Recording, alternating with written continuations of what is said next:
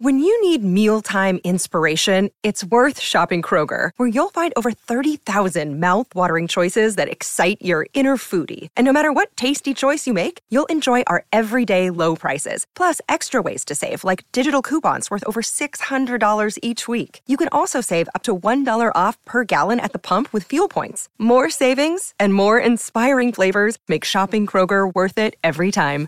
Kroger, fresh for everyone. Fuel restrictions apply. Manic & Chill is back. It is week nine. And this week we are going to pivot away from talking about individual players for the most part. And everybody that goes, Oh, I just want to hear about values of this player or trades involving that player. This isn't going to be your show. Today, we are going to talk about the motivation to get deals done.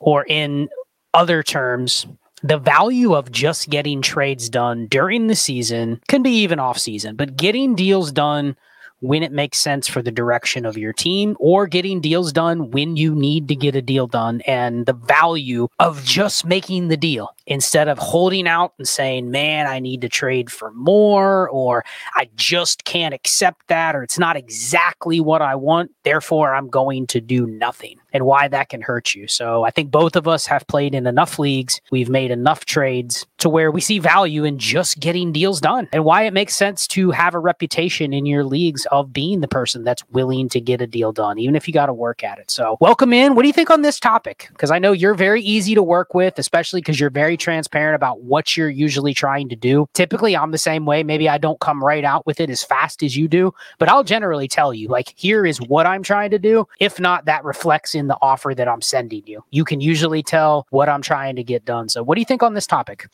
I like this topic. Uh, otherwise, I wouldn't be on the show. So, generally, I like your ideas because you're a pretty smart dude. In case anyone wasn't aware, one of the simplest questions I think people always forget to ask themselves is what is the purpose of this trade? Like, does this trade actually serve any purpose? Now, look, Clay talks about it all the time. Sometimes he likes to just make trades to make trades because he thinks that'll get the rest of the league moving and it'll grease the skids or skid the greases, whatever the saying is. I don't know. I don't particularly buy into that, but I do like that anytime you make a deal, there should be some type of purpose behind it. You shouldn't be just making a deal just to make a deal. Like there should actually be a thought process behind it. That, that's, I guess, my first thought on the matter. As far as being transparent, unfortunately, that's just how I am in real life. Oh, I eat. Okay. I eat dinner at some point. Some, it's usually a microwave type of meal. So I don't really have that ability to not be like that in Dynasty, which is one of the reasons that I don't particularly enjoy when someone reaches out to me and starts talking about players. They're like, "How do you value this? What do you think of that?" Like as far as a trade. That's why, like, I just want you to send me an offer, and I'm going to tell you exactly what I want, which could hurt me in the trade. But you know, whatever. I a lot of I get a lot of deals done for whatever it's worth. People seem to think they're good deals for me most of the time, and not many people ever come to me and say, "Well, that was a terrible offer." Well, once in a while, I still get those, but I, have already ventured off on the topic that I'm not even sure that I've answered any of your question. Well, I mean, I'm just thinking of scenarios where it's week nine. We're in the midst of a season where there's been a lot of injuries. I think we're finally to a point where most teams know what direction they want to go, and I think we can both agree that regardless of where you're team stands. Most circumstances, and we've talked about both failed contenders and we've talked about hammers that we want to buy. So we've talked on Manic & Chill this year about situations where you're going in both directions. But generally speaking, regardless of where you say you want your team to go, there's always a move that you can make that just pushing your team towards the direction you want to go is beneficial. And I don't think a lot of people realize that or even analyze it to that degree, which is okay. Not everybody plays Dynasty for that exact reason. But what I think a lot of people end up doing is they will react or they will act when they're discussing trades in one fashion, but they have no clue the reasoning behind it. And what it appears to be on the surface is just they're difficult to deal with. I'll give an example. I have a team where it's a best ball league. I'm tanking. Now, there's a couple nuances. So we're not going to get into the nuances of necessarily how the draft picks are determined and is there a consolation prize and all that kind of stuff. Like you got to do that assessment for yourself as to how hard you really want to tank or what you want to hold back. If there's no trade deadline and there's a consolation prize, then maybe you don't just gut your entire roster. Now, if it's a league where it's potential points and you get the 101, if you have the lowest, and there's no incentive to do anything other than that, then, you know, have at it. But once you've done that assessment, we had a week where we had a lot of injuries and now we have a lot of buys, especially at the quarterback position. And there's quarterbacks that become available for just spot starts, right? And it's almost like in that league specifically, I had a bunch of them because I've been stashing them. I've been kind of hoarding extra quarterbacks. And so I go out to the market and I don't even approach it as listen, I know you're screwed because it's best ball too, where you need probably three quarterbacks every week. You, you really don't want to be only having one or having two. It's not like a lineup league. You want to have four or five options every week. So it's valuable to have even the backup QBs that are only starting for one game, right? So everyone kind of knows the price on those guys. So I go to the market and I say, hey, I have three of those spot starters this week because I was hoarding a bunch of QBs. And I'm already coming at it as give me what's fair, not give me what's the overvalue price where I know you're screwed. So I'm going to tax you on what you have to pay. Give me a third for Taylor Heinicke. Give me a fourth for the Brett Brett Rypiens or the Tyson Bagents of the world, you know, PJ Walker.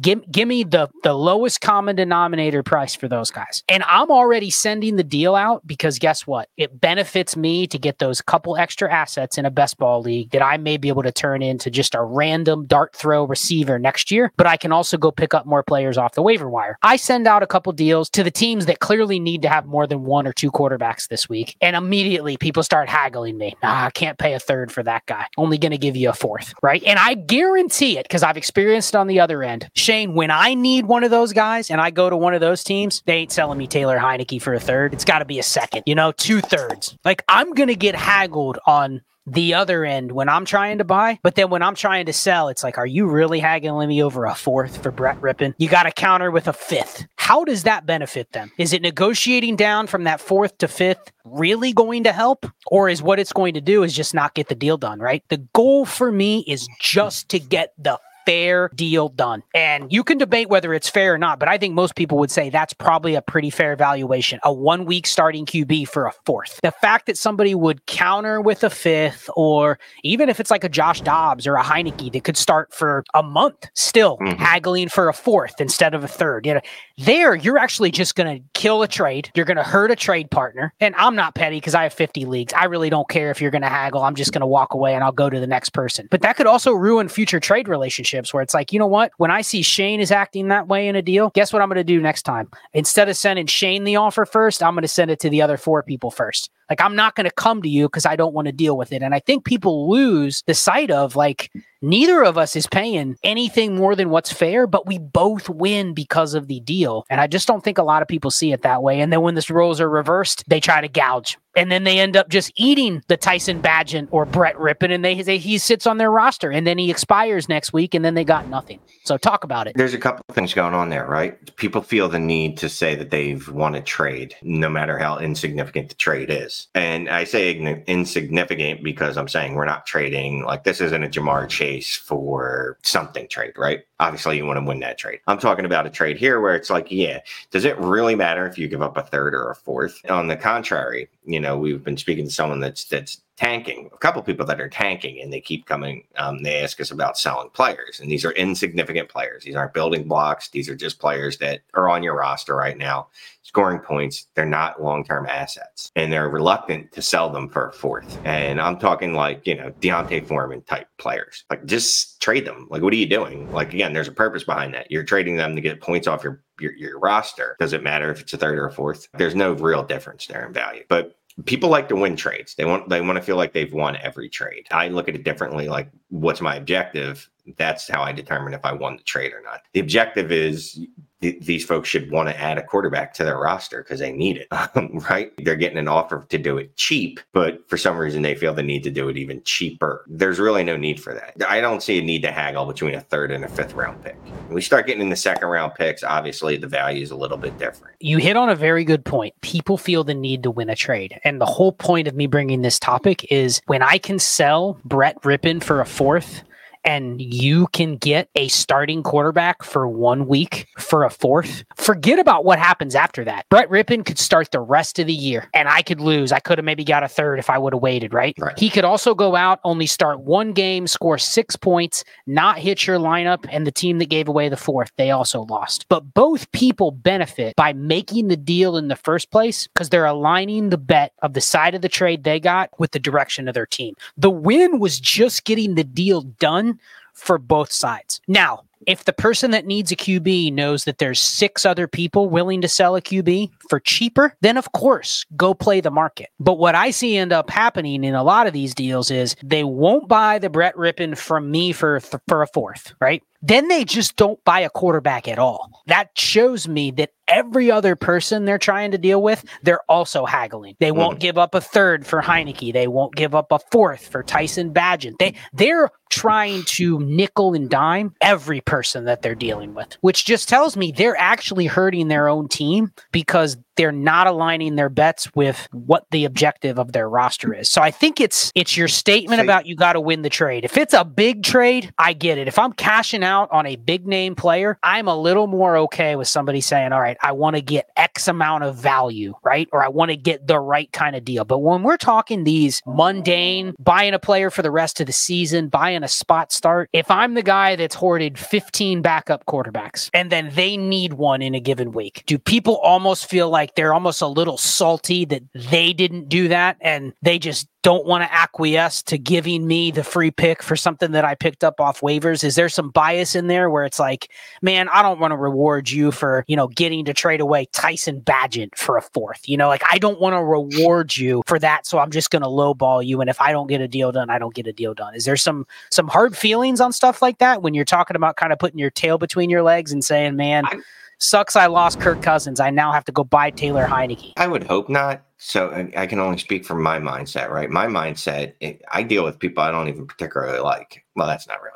many people, but I'll deal with anyone. I don't really hold grudges in, in trades. You're in 50 plus leagues. I'm in 33. And even if I was only in four, I sincerely doubt that I would hold a grudge against someone because then I'm just cutting my nose off to spite my face. I'm really just hurting me. not a grudge against the people, the grudge against the strategy or the situation. So you're saying it's not even a, a, a grudge against the situation. It's just, it's what? What is it? I think it's people not understanding context either. Like it's getting into that whole I have to win every trade deal or I, every deal has to be a negotiation. Everything has to be haggled out. Which again, in big trades, I understand. But in little trades, when you're trying to make a move just just to get a starting quarterback for that week, for example, or starting running back, whatever, it really doesn't matter. Again, it doesn't matter if you're giving up a third or a fourth. It really doesn't. Next year during the rookie draft, you're not going to care that you don't have a fourth round draft pick. I- I would hope. Does it change if the price is a little bit higher? We're talking thirds and fourths. I think a lot of people listening to this will say, yeah, man, if you're not willing to give up a third for a spot start, even if it's not a good player, it's just a spot start quarterback or a spot start running back. I think a lot of people would realize, okay, I'm willing to do that. Yeah, and that's what I was going to say. If I'm competing with you, depends on the type of player, what the, what the deal is, what the return is. But I'm more likely, especially third and fourth, I'm I'm more likely not to deal to you unless you completely overpay because I don't want you to do well. It's different if you're trying to trade for Tyler Bagent from me. You can have him. He's a trash can. You're going to start him in your lineup, and you're going to go, I,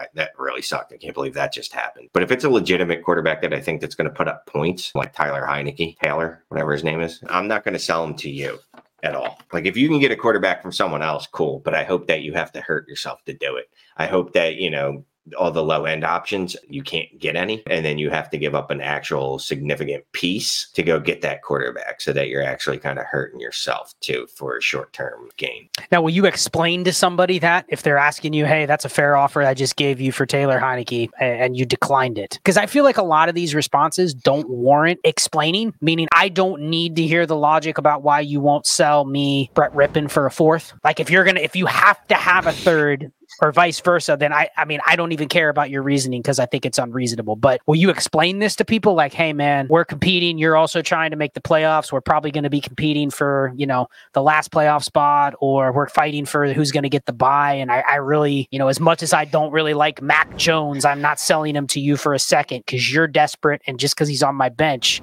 like, will you lay that out to somebody? No, I have absolutely no impetus or no obligation to explain anything to anyone. Now, if someone asks, again, I'll, I'll explain to them like, well, we're competing and I want you to fall on your face. And I, I, hope that your team, the rest of your team goes on the IR too. And I, I don't like you. You know what I mean? But if you don't ask, I, I, I don't feel the need to tell you. I would hope that you would infer like, oh, wait, me and Shane are competing. There's a reason I generally don't go to people that I'm competing with directly for playoff positioning for trades. Like there's a few leagues that I'm in first and I don't go to the person in second and go, hey, let's see what we can make happen here. You know what I mean?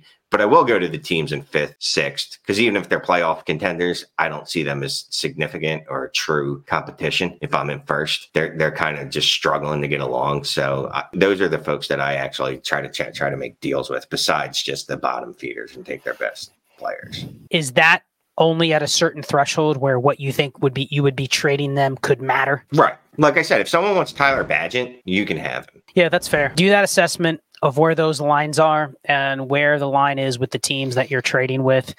But I mean, ultimately, when you're making these types of deals, we're not talking about big deals where, you know, another contender in your league is coming to you and wanting to make a significant deal that's involving significant players and or picks. But when you're just talking about spot starts, when you're just talking about, hey, I need something for this week, you know, what's the price? I generally operate under whatever's fair is what I'm going to go with. And a lot of people just say, well, whatever's fair, I'm going to add 20%. And that's what I'm going to charge because I know you need it. And I guess maybe if that's how you want to play, fine. But I generally think think that that doesn't benefit either person. And really, the goal of getting the deal done, especially if you're you're at the bottom and someone else is at the top, or vice versa, just getting a deal done that exchanges assets that could help both teams in their current situation is where the real value is. So, message: do not haggle on those types of trades, and if you are, have a method behind it. Other than I'm just going to haggle because I don't like giving somebody else something for free. You know, we live in an altruistic society still, so act that way, and I think it'll help you down the road getting other deals done. Good luck. Uh, we're down the home stretch of the season. We got six weeks left before most fantasy playoffs start. Start making your moves. We'll see you next week on our live stream on Tuesday night. can chill out.